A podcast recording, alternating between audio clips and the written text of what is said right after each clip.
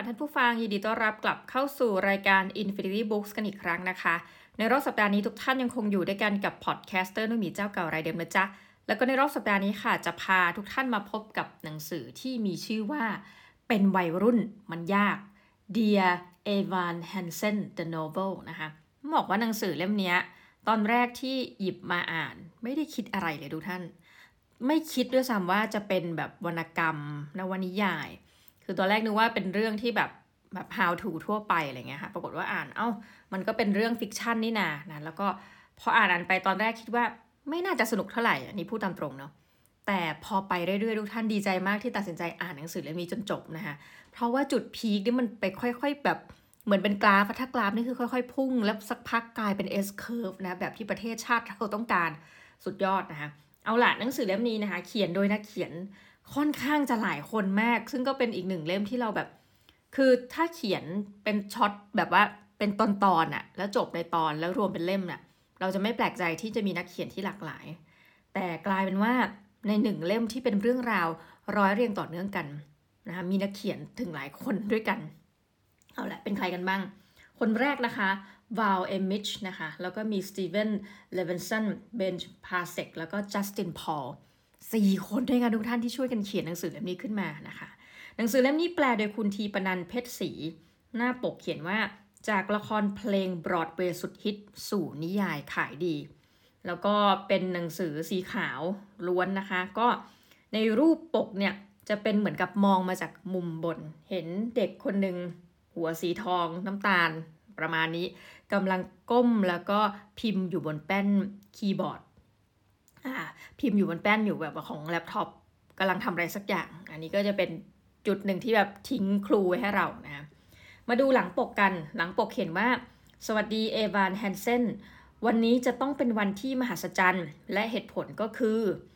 จดหมายที่เอวานแฮนเซนเขียนถึงตัวเองตามคำแนะนำของนักบำบัด ได้ชักนำให้เขากลายเป็นที่รู้จักของทุกคนในโรงเรียน แรงปรารถนาที่จะเข้าพวก หลุดพ้นจากความรู้สึกโดดเดี่ยว เหมือนอยู่ตัวคนเดียวในโลกผลักดันให้เอวานเริ่มถล่ำลึกเข้าสู่วังวนแห่งคำโป้ปด และสถานะที่คนรอบข้างอุปโลกให้ ซึ่งไม่ใช่ตัวตนที่แท้จริงของเขา นี่เป็นเรื่องราวการเติบโตผ่านวัยหัวเรียวหัวต่อที่พูดถึงการเยียวยาบาดแผลทางใจ และการดิ้นรนเพื่อเป็นส่วนหนึ่ง ในยุคสมัยแห่งเทคโนโลยี ที่ช่วยเชื่อมโยงผู้คนถึงกัน แต่กลับไม่อาจเติมเต็มความรู้สึกเปลี่ยวเหงา แปลกแยก เอาละค่ะหนังสือเล่มนี้นะคะ ก็มีสนนราคาเต็มๆ295 บาท แล้วก็สำหรับเรารู้สึกว่าราคาไม่แพง เพราะว่าจำนวนหน้ากลมๆก็อยู่ที่ 320 หน้านะจ๊ะ เรื่องราวของเอวานเนี่ยสำหรับเราก็ถือว่าเป็นวัยรุ่นทั่วไปคนหนึ่งเนาะเป็นวัยรุ่นชายที่อยู่ในวัย ถ้าภาพยนตร์เนี่ยต้องบอกภาพยนตร์เรื่องนี้เป็นแนว coming of age ซึ่งเผอิญว่าพอเป็นหนังสือเขาจะบอกว่า เอ้ยมันอยู่ในหมวด ที่เขาเขียนไว้เลยนะ คือวรรณกรรมแปล แต่ก็จะเป็นหนังสือวรรณกรรมแปลเชิง coming of age นะคะทุกท่าน คือหมายถึงว่ามันอยู่ในช่วงวัยแห่งการเปลี่ยนผ่านจากวัยหนึ่งไปสู่วัยหนึ่ง ด้วยสถานการณ์ที่มันขับเคลื่อนบางอย่าง เอาล่ะ เขาเป็นวัยรุ่นคนหนึ่งที่อยู่ในโรงเรียน แล้วก็ไม่ได้มีความโดดเด่น เพื่อนฝูงก็ไม่มี เรียกได้ว่าอยู่อย่างลำพังเนาะ แล้วก็ไปเรียนตามปกตินี่แหละ เพียงแต่ว่าเราจะเห็นในต้นเรื่องเลยบอกว่าเขาคล้ายๆ แบบน่าจะเป็นคนที่มีอะไรอยู่ในใจเนาะก็ต้องไปหานักจิตบำบัด ซึ่งนักจิตบำบัดเนี่ยก็เป็นคนบอกเขาว่าเฮ้ยมีอะไรเนี่ยเราลองใช้วิธีนี้ละกันเขียนจดหมายถึงตัวเอง มันก็เลยเป็นที่มาของชื่อเรื่องค่ะ Dear Evan Hansen โอเค เรื่องของเรื่องนี่มันจะไม่เกิดขึ้นเลยนะ ถ้าเอวานเนี่ยไม่เอาจดหมายหรือไม่จัดการสั่งเครื่องปริ้นที่โรงเรียนนะคะ ปรากฏว่าจดหมายที่เขาเขียนขึ้นมาเนี่ย มันหลุดลอยไปยังมือคนคนหนึ่ง เอาละต้องบอกว่าตอนที่เกิดเหตุทั้งหมดทั้งมวลเนี่ยเอวานในชีวิตเขาก็ไม่พร้อมอะไรหลายอย่างหนึ่งร่างกายเขาถูกเข้าเฟือกด้วย เพราะว่าเหมือนกับไปปีนต้นไม้เนาะแล้วก็ตกแอกลงมา แม่เขาก็เหมือนพยายามที่จะพูดแบบ เอ้ยเนี่ยให้คนเซ็นเฟือกไหมอะไรแบบนี้นะแต่ว่าเอวานก็พูดทำนองว่า อืมเขาก็ไม่รู้จะให้ใครเซ็น เพราะว่าเขาไม่ได้มีเพื่อน แล้ววันหนึ่งเนี่ย ก็มีคนคนหนึ่งซึ่งจริงต้องนับว่าไม่ใช่เพื่อนกันนะคะก็คือตาคอนเนอร์เนี่ยคอนเนอร์ก็แบบอะอยู่ดีคือไม่ได้รู้จักมักจี่ไม่ได้อะไรคือ เห็นว่าเป็นคนที่เดินผ่านไปผ่านมาโรงเรียนเนี่ยก็มาเซ็นเฝือกให้ ทีนี้ต้องบอกลักษณะนิสัยของคอนเนอร์ก่อน ถ้าเป็นคนทั่วไปในโรงเรียนเนี่ยจะมองว่าเขาก็เป็นคนที่ไม่มีเพื่อนเหมือนกัน ต่างกันที่เอวานเนี่ยดูเป็นคนที่โอเค อาจจะไม่ได้เข้าสังคม แต่เป็นคนที่ยุ่มยิ้มอะเอ้ไม่ใช่ยุ่มยิ้มคือต้องบอกว่า เป็นคนเรียบร้อย ไม่ยุ่งไม่หือไม่อืออะไรกับใคร ก็คือไม่ได้มีปฏิสัมพันธ์อะไรกับใคร แต่คอนเนอร์เนี่ยนอกจากเก็บตัวแล้วเขายังมีอาการฉุนโกรธเกรี้ยวนะคะเหมือนกับเกลียดโลกใบนี้ทั้งใบ ดังนั้นก็จะเป็นบุคลิกหนึ่งสำหรับเรานะ ตอนแรกเลยที่อ่านเนี่ยแอบฟันธงว่าคอนเนอร์เนี่ยจะเป็นเรื่องราวเกี่ยวกับการยิงแบบ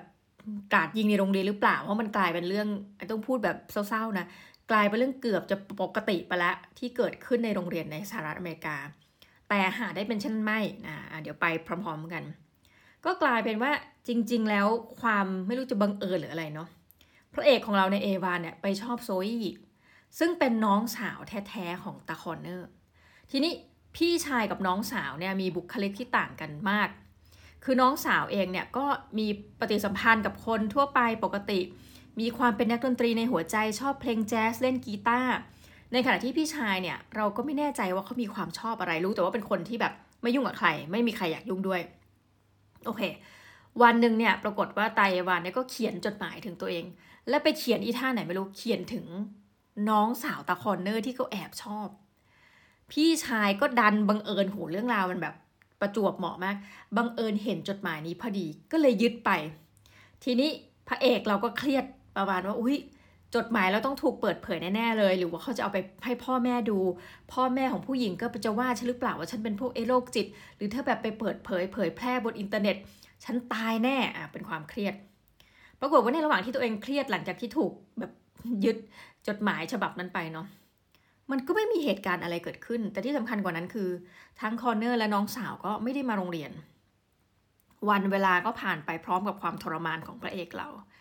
ปรากฏว่าวันหนึ่งนี่พระเอกก็ถูกเรียก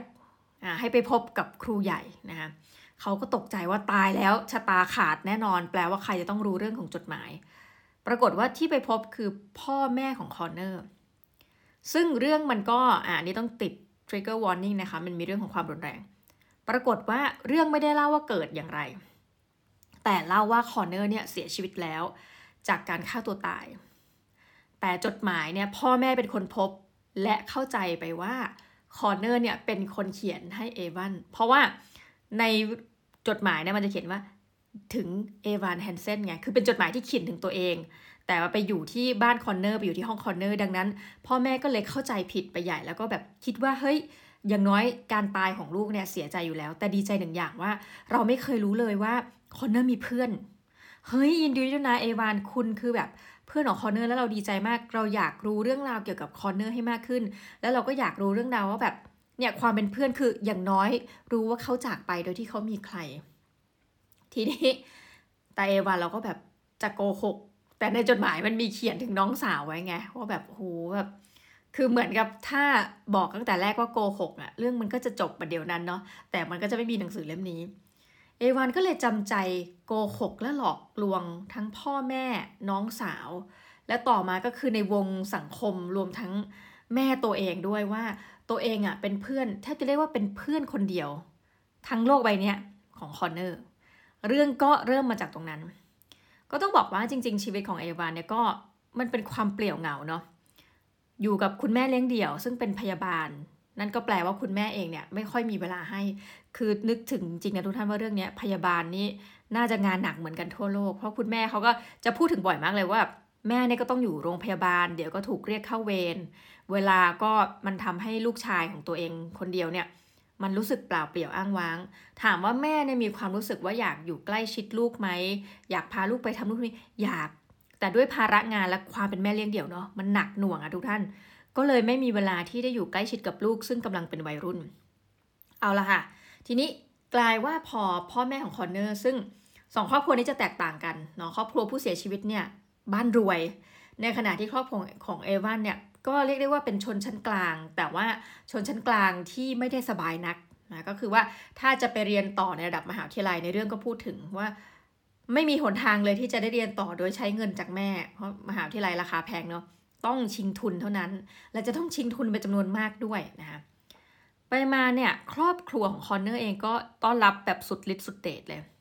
ให้เอวานเนี่ยไปที่บ้าน เพราะตอนนี้ก็โกหกไปใหญ่เลยนะโกหกใจโตว่าแบบ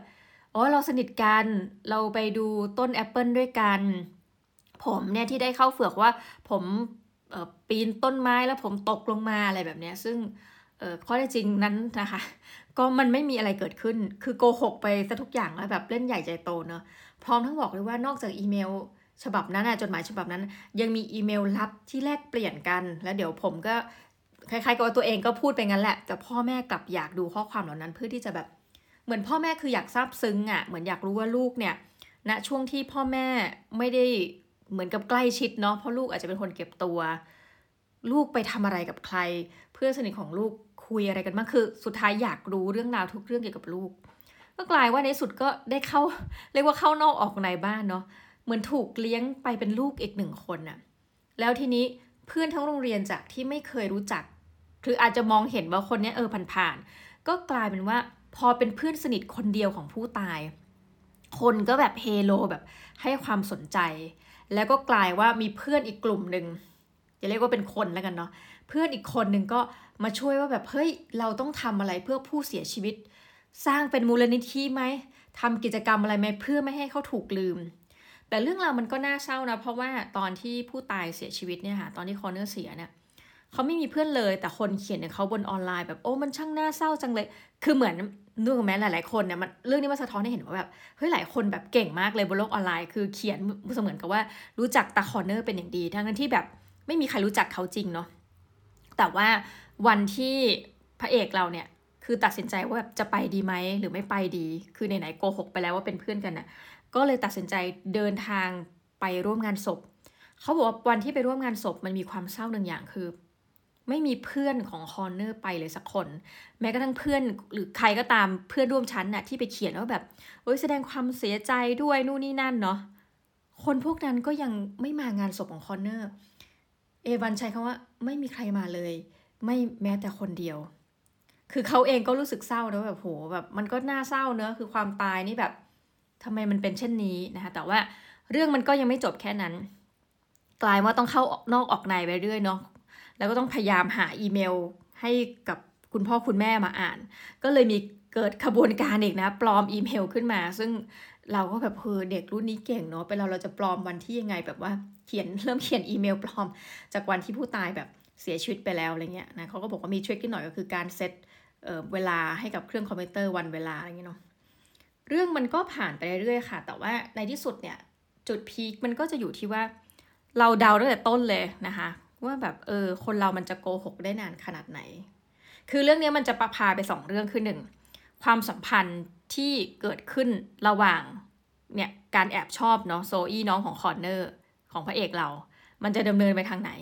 ถัดไปคือจากคนที่ไม่มีเพื่อนกลายว่าเป็นคนที่แบบ Mister Popular ในโรงเรียน คนรู้จักคนให้ความสนใจ เขาจะรับความแบบดังอยู่ดีก็คือความดังขึ้นมาแล้วไม่ใช่ดังเฉพาะในโรงเรียน